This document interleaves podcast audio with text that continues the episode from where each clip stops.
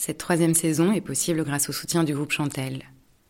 Chantel, c'est un groupe de lingerie familiale qui a su relever le défi de se réinventer, capter l'air du temps et créer des sous-vêtements pour toutes les femmes, de tous âges et de tous corps. C'est aussi une équipe sincèrement mobilisée par l'idée de donner la parole aux femmes et de célébrer leur puissance et leur diversité. Merci à eux de soutenir l'aventure collective Ceci est ton corps depuis le début.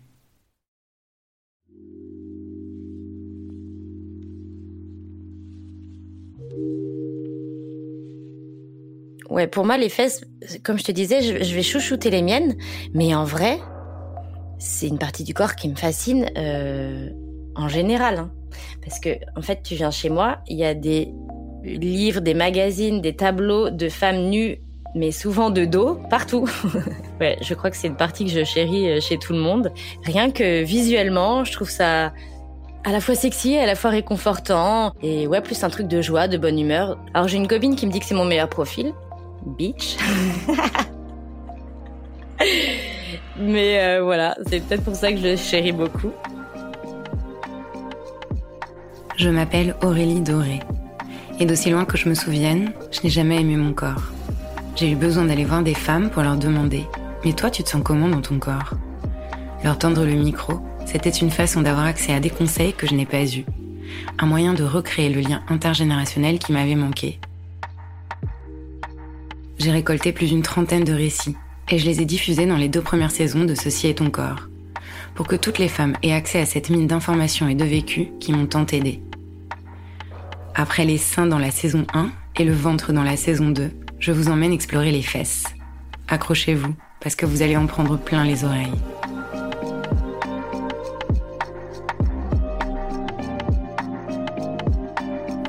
Ça fait longtemps que je suis Romy 2000. Je vous avais même conseillé d'aller faire un tour sur son compte Instagram dans le premier épisode de la saison 2.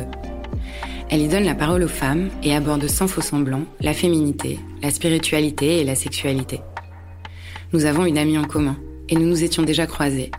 Et même si on s'intéresse au même genre de sujet, on n'avait jamais vraiment pris le temps de discuter de nos corps et encore moins de nos fesses. Pour moi, Romy, c'est une femme libre, une vraie badass, le genre de personne qui fonce, qui va à mille à l'heure et qui donne envie de se battre pour ses convictions. Et on ne choisit pas les mots par hasard. Badass en anglais, c'est une dure à cuire. Quelqu'un qui sait ce qu'elle veut et surtout qui sait l'obtenir. Et je trouve génial que les fesses soient ce symbole de liberté. Romy est aussi pleine de douceur, à tel point que sa voix m'a presque hypnotisée pendant qu'on discutait. Ensemble, on a parlé de sexualité, de sa vision ambivalente de ses fesses, une zone aussi érogène qu'apaisante, mais aussi de comment se sentir vivante, comment animer nos corps et notre âme. C'était joyeux, drôle et léger, un peu comme si on se roulait nu dans la rosée. Oui, oui, je m'emballe, mais vous verrez.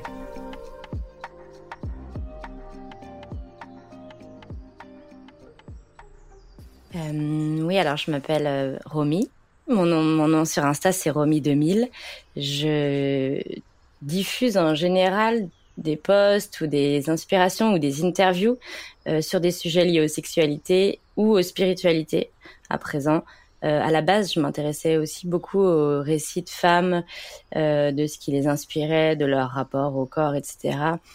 En revanche, avec le temps, j'ai compris que la spiritualité faisait aussi partie de mon éducation et de mon et de ma personnalité, je pense, enfin, en tout cas de ce qui m'animait. Et je trouvais du coup qu'il manquait euh, peut-être cet aspect dans mon travail jusqu'ici. Donc c'est ce que je fais maintenant depuis, on va dire, 2020, je pense, d'apporter toute cette partie euh, plus spirituelle à, à, au contenu que je crée sur les réseaux sociaux. Et à côté, dans la vie, euh, je fais de la stratégie d'influence avec des des streamers, des influenceurs et tout ça. Mais j'adore aussi parce que c'est des c'est des personnes qui sont aussi, euh, enfin, qu'on fait le choix de, de vivre de ce qui les anime et vraiment de ce qui leur parle et de partager du contenu, euh, souvent avec passion. Et du coup, euh, souvent ils sont assez jeunes et plein d'énergie, assez fascinants et tout. J'adore. Euh, ouais, bah, ma relation à mon corps, euh, c'est intéressant comme question parce qu'en fait, euh, j'ai pas souvent l'occasion de me la poser. Donc merci de me poser cette question, mais ouais, j'ai j'ai j'ai une relation avec mon corps assez euh, saine, je crois, mais depuis toujours. Euh, il me dérange pas forcément, il m'a pas forcément dérangé dans la vie pour ci ou pour ça. bien que j'aimais pas forcément mes bras euh, à l'adolescence et je les ai tatoués entre temps, donc euh, tout va bien. euh, et en fait, c'est vrai que il y a quand même derrière ce truc d'entretien qui a toujours été là. C'est pas forcément, euh, en plus, c'est pas forcément dans mon éducation. J'ai pas forcément des parents euh, sportifs ou dans l'entretien du corps. Euh, je pense que c'est quand même important aussi de préciser que j'ai été élevée par une famille qui m'amenait en vacances dans des dans des campings naturistes toute mon enfance. Mes parents, c'était leur délire, quoi. On partait dans des campings naturistes plein de Hollandais à la retraite, hippies. on était les seuls francs en général. Et voilà, et on vivait à poil pendant deux semaines. Et c'était trop cool. Et j'ai trop hâte d'y retourner d'ailleurs. Un peu plus compliqué de convaincre ma famille, mais enfin mon compagnon. Mais c'est vrai que du coup, j'ai un rapport au corps à la base. J'ai un rapport au corps nu, pas forcément du tout sexualisé, tu vois. Ça va pas, ça va pas m'exciter de voir un corps nu seulement. J'ai besoin qu'il y ait un jeu, qu'il y ait du contact, etc. Un corps nu seulement, pour moi, c'est juste... Euh, c'est presque ce que devrait être la norme. Ça me dérange pas du tout euh, de, de, de, voir des gens nus autour de moi. C'est pas un truc qui va me perturber ou qui va, qui va m'exciter directement. Et, euh, et je pense que ça, du coup, c'est important. Donc ensuite, avec le temps, évidemment, bah, j'ai eu une grossesse. J'ai eu un petit garçon il y a trois ans et demi maintenant. Euh, alors j'avais déjà pas beaucoup de poitrine, mais là j'en ai encore moins. J'aimais mes seins, mais euh, maintenant c'est compliqué. Je pensais pas du tout faire partie de, de ces personnes euh, qui souhaiteraient un jour passer à l'acte chirurgical esthétique. Mais en revanche, en y réfléchissant depuis trois ans, c'est quelque chose qui me dérange pas du tout. Enfin, en tout cas, plus aujourd'hui. alors ça surprend souvent parce que on se dit ah ouais euh, elle est spirituelle elle est ceci elle est cela et pourquoi elle accepte pas son corps naturel de A à Z? Je me suis dit pourquoi ça fait autant de débat en fait que je que du coup j'en parle plus que je vais refaire éventuellement un jour ma poitrine pourquoi ça fait autant de débat et c'est exactement ça il y a toute une mouvance de de positivité euh, sur le corps etc à juste titre et puis ça ça peut aider le cheminement de plein plein de personnes en revanche euh, faut pas oublier qu'on a chacun son cheminement et chacun ses expériences à vivre euh, dans cette incarnation. En tout cas, c'est ma, ma, croyance. Et, et moi, c'est pas ça que j'ai expérimenté. Euh, enfin, dans ma vie, quoi. J'ai pas besoin d'aller expérimenter un truc super sacré au corps, me le réapproprier. J'ai pas eu de j'ai pas eu de gros traumas liés au corps, etc. Ce que certaines personnes doivent traverser.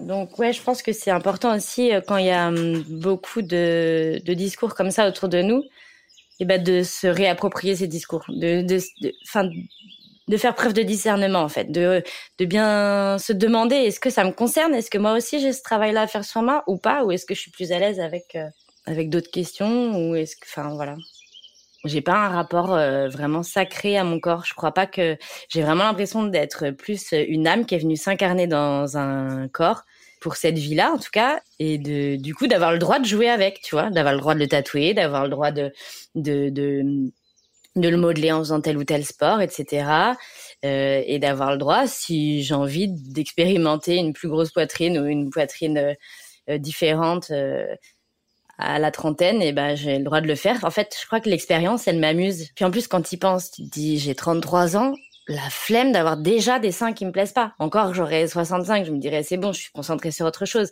Tandis que là, on est quand même dans une tranche de vie où quand même on a encore plein de choses à découvrir euh, sexuellement parlant, enfin même d'ailleurs toute la vie. Enfin moi, je fais partie de ceux qui pensent qu'on peut avoir une sexualité jusqu'au bout, mais bah, le moment est pas venu. Mais je suis en tout cas euh, maintenant, je sais que je suis ok avec le fait de de, de refaire un, éventuellement un jour ma poitrine et en revanche, les fesses, pas du tout. Alors pourquoi? Sûrement parce que c'est déjà une partie de moi qui me plaît comme ça. C'est une partie de moi que je chéris beaucoup. Alors j'ai une copine qui me dit que c'est mon meilleur profil. Bitch. Mais euh, voilà, c'est peut-être pour ça que je le chéris beaucoup. Voilà, de base, j'ai pas forcément été très complexée dans ma vie par mon corps. Euh, depuis petite jusqu'à aujourd'hui. En revanche, euh, je me suis mise au sport assez tard. D'abord pour me vider la tête.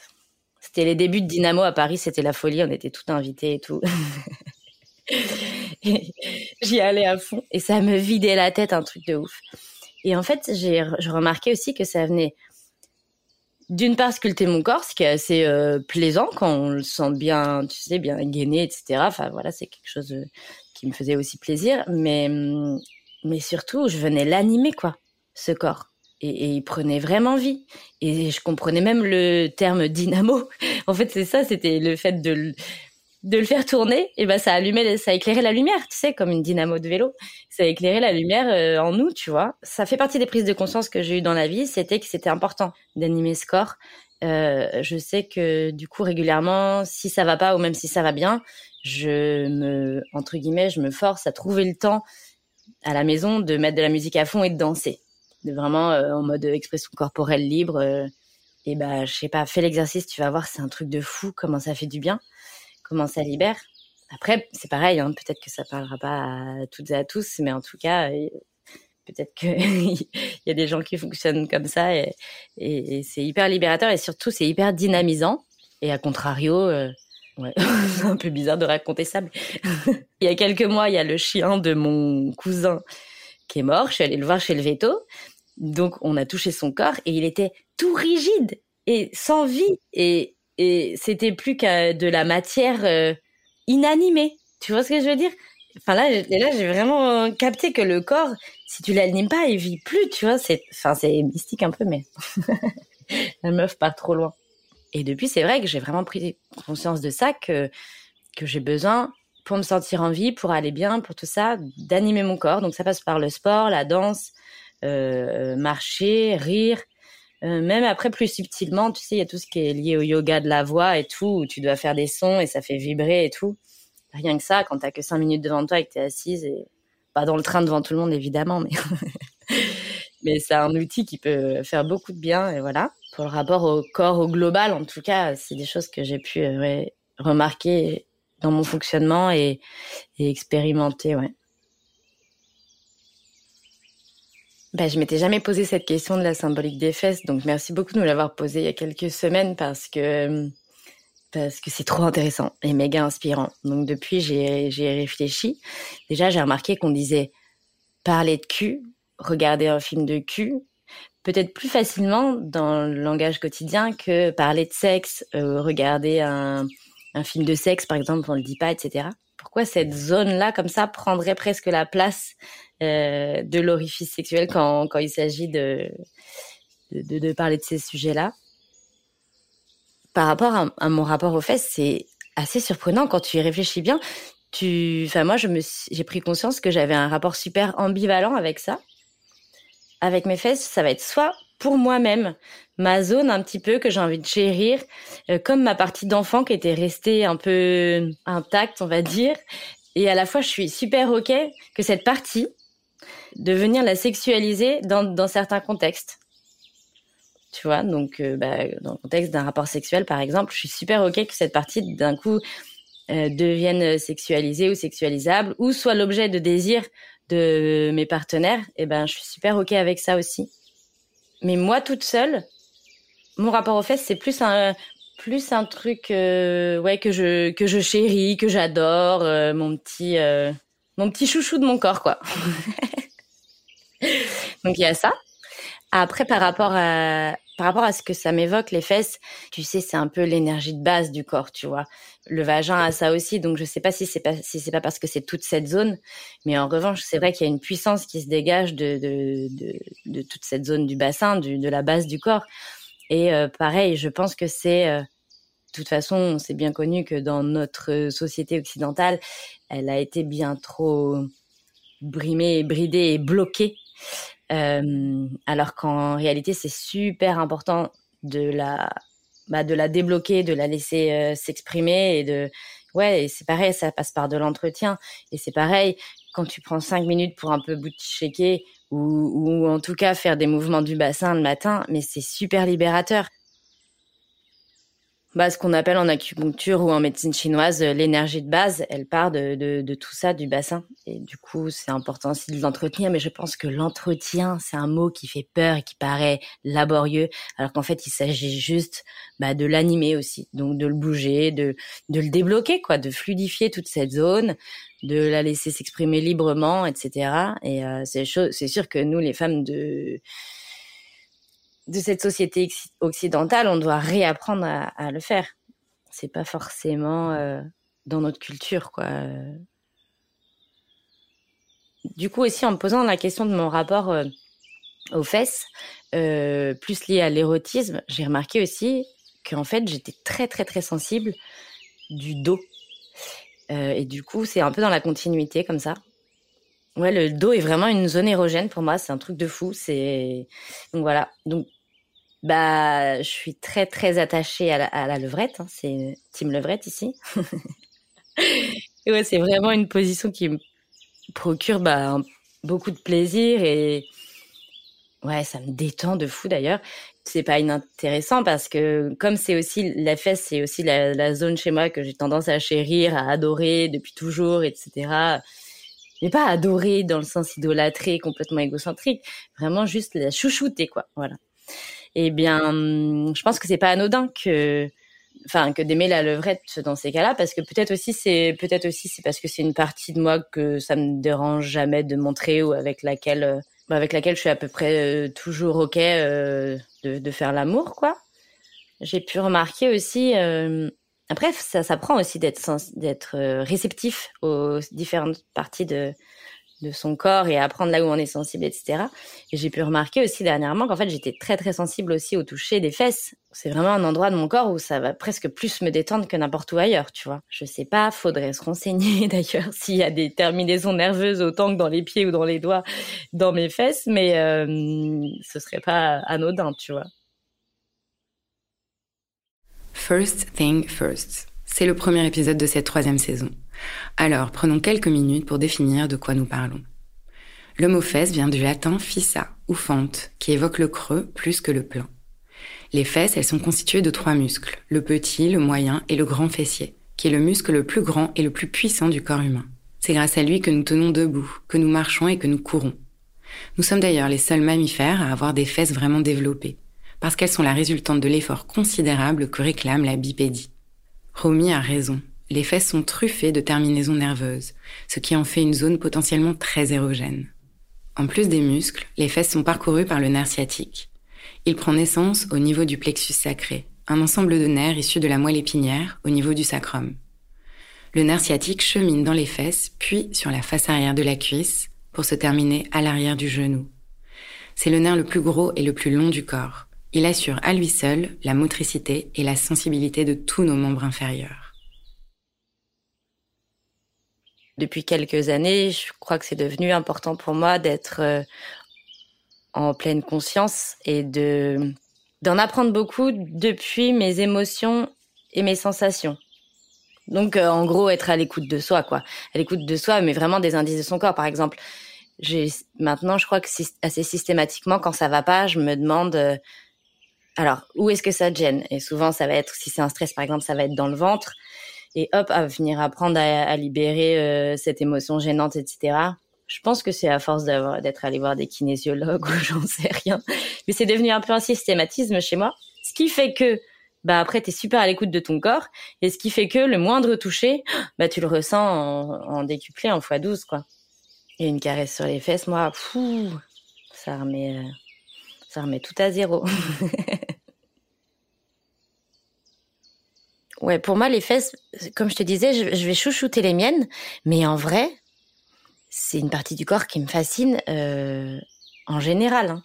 Parce que, en fait, tu viens chez moi, il y a des livres, des magazines, des tableaux de femmes nues, mais souvent de dos, partout. je crois que, ouais, je crois que c'est une partie que je chéris euh, chez tout le monde. Rien que visuellement, je trouve ça à la fois sexy, à la fois réconfortant. J'aime beaucoup aussi les seins, mais c'est vrai que les seins, il va y avoir tout de suite, en tout cas chez moi, ça va m'évoquer quelque chose d'assez maternel ou quoi. Euh, tandis que les fesses, ça me fait un effet différent et, et ouais, plus un truc de joie, de bonne humeur.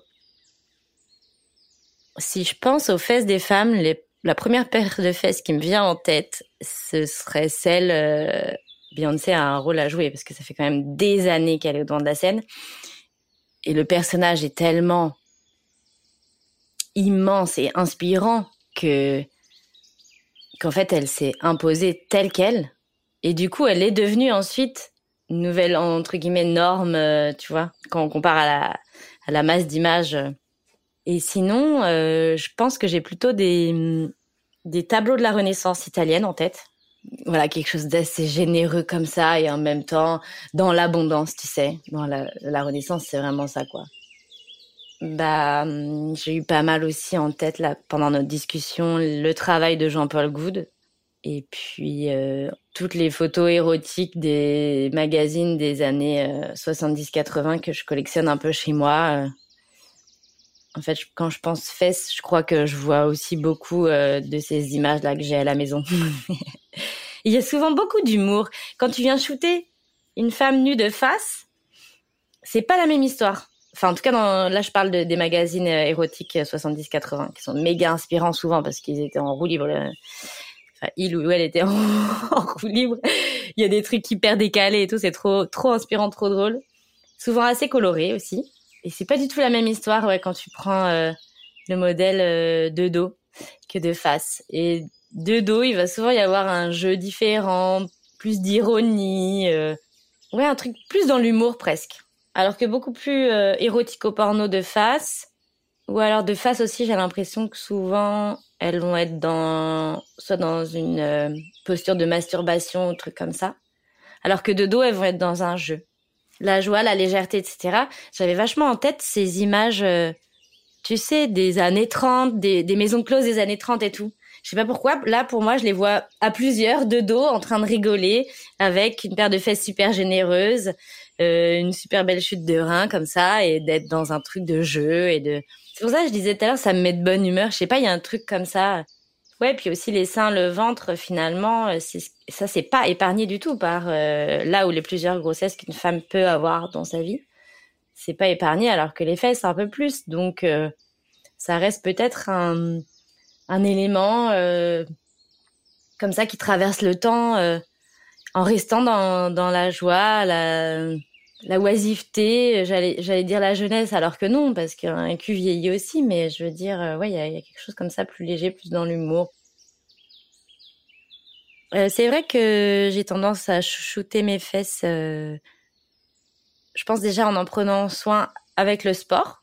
C'est un peu mon thermomètre, voir si, tu sais, après les fêtes de Noël, si tu vois si tu si tu t'es empâté ou pas ça va Est-ce qu'elles sont euh, toujours comme comme j'aime ou ou si elles font un peu la tête Enfin, ouais, c'est un thermomètre presque de comment je me sens en ce moment, tu vois J'ai l'impression qu'elles sont hyper réactives comme ça. Enfin bref, et euh, en gros, je vais les chouchouter en faisant un peu de sport et euh, avec de la crème. C'est vrai que je prends le temps d'appliquer de la crème sur mes fesses, faire des automassages, voilà. Après, moi, j'adore quand j'ai une demi-heure devant moi euh, aller faire un. J'habite à la campagne maintenant et j'adore aller faire un tour de vélo euh, pour me défouler pendant une demi-heure. Il s'avère que ça muscle bien les fesses en plus. Donc euh, voilà, c'est tout bédef.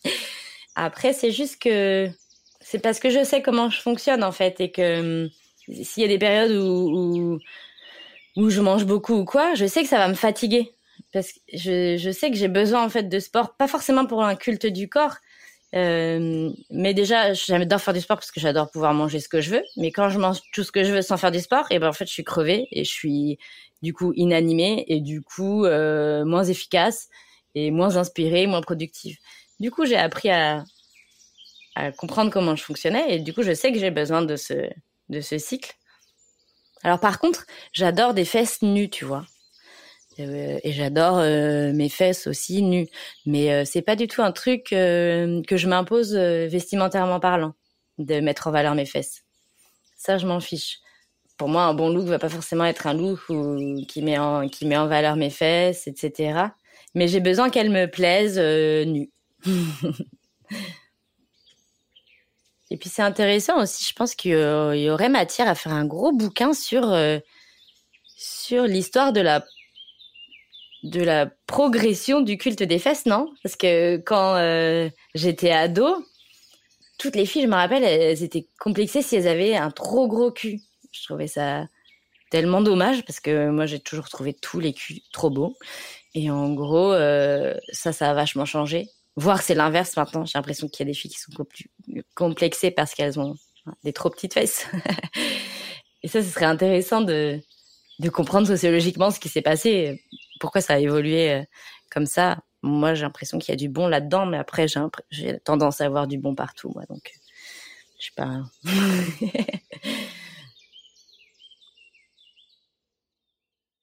Question super intéressante que soulève Rumi.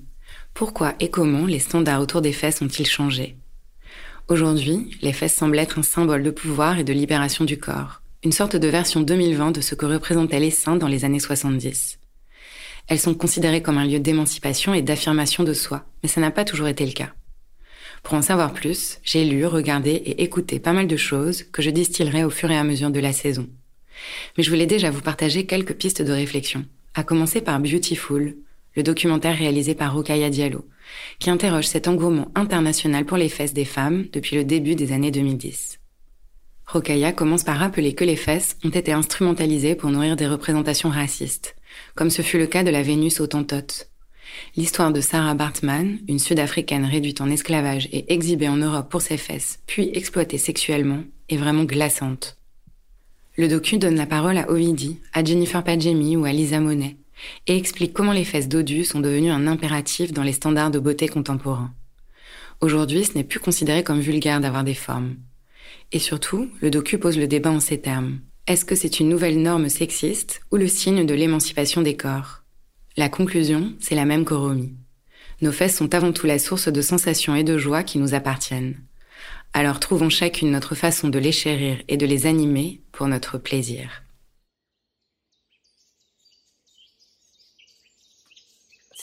notre raison d'être, c'est vraiment de comprendre ce qui nous anime, ce qui nous fait vibrer et y aller à 3000% parce que parce qu'il y a que ça qui va nous rendre uniques, différents et, et nous faire euh, trouver euh, bah, un sens à tout ça quoi, tu vois?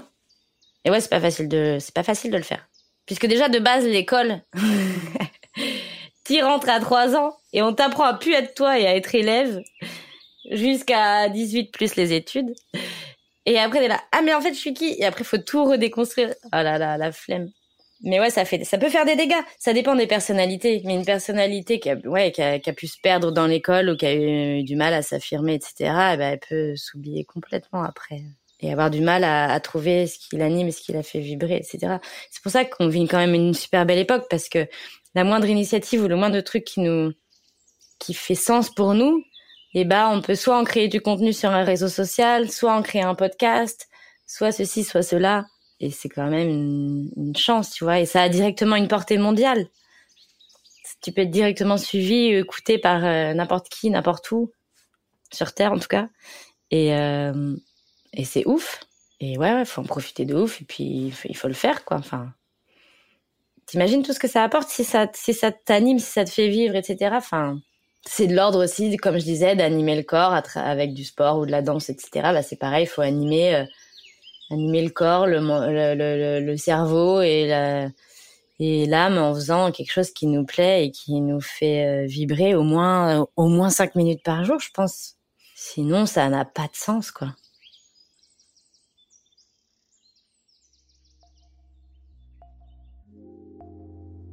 Depuis notre discussion, j'essaie d'animer mon corps, et particulièrement mes fesses, aussi souvent que possible. Alors merci à Romy pour son témoignage. Si ça vous a touché, ému et donné de la force, n'hésitez pas à partager ce podcast. Faites-le résonner. Vous pouvez en parler autour de vous, le noter avec 5 étoiles, ou mieux, laisser un commentaire sur Apple Podcast. Ça m'aide beaucoup. Je facilite aussi régulièrement des cercles de parole sur le sujet du corps, mais aussi sur la colère, l'amitié entre femmes ou l'intime. Toutes les infos sont sur le compte Instagram du podcast. On se retrouve dans un mois pour un témoignage incroyable qui fait écho à ce que raconte Romy. J'ai hâte de le mettre dans vos oreilles. À très vite.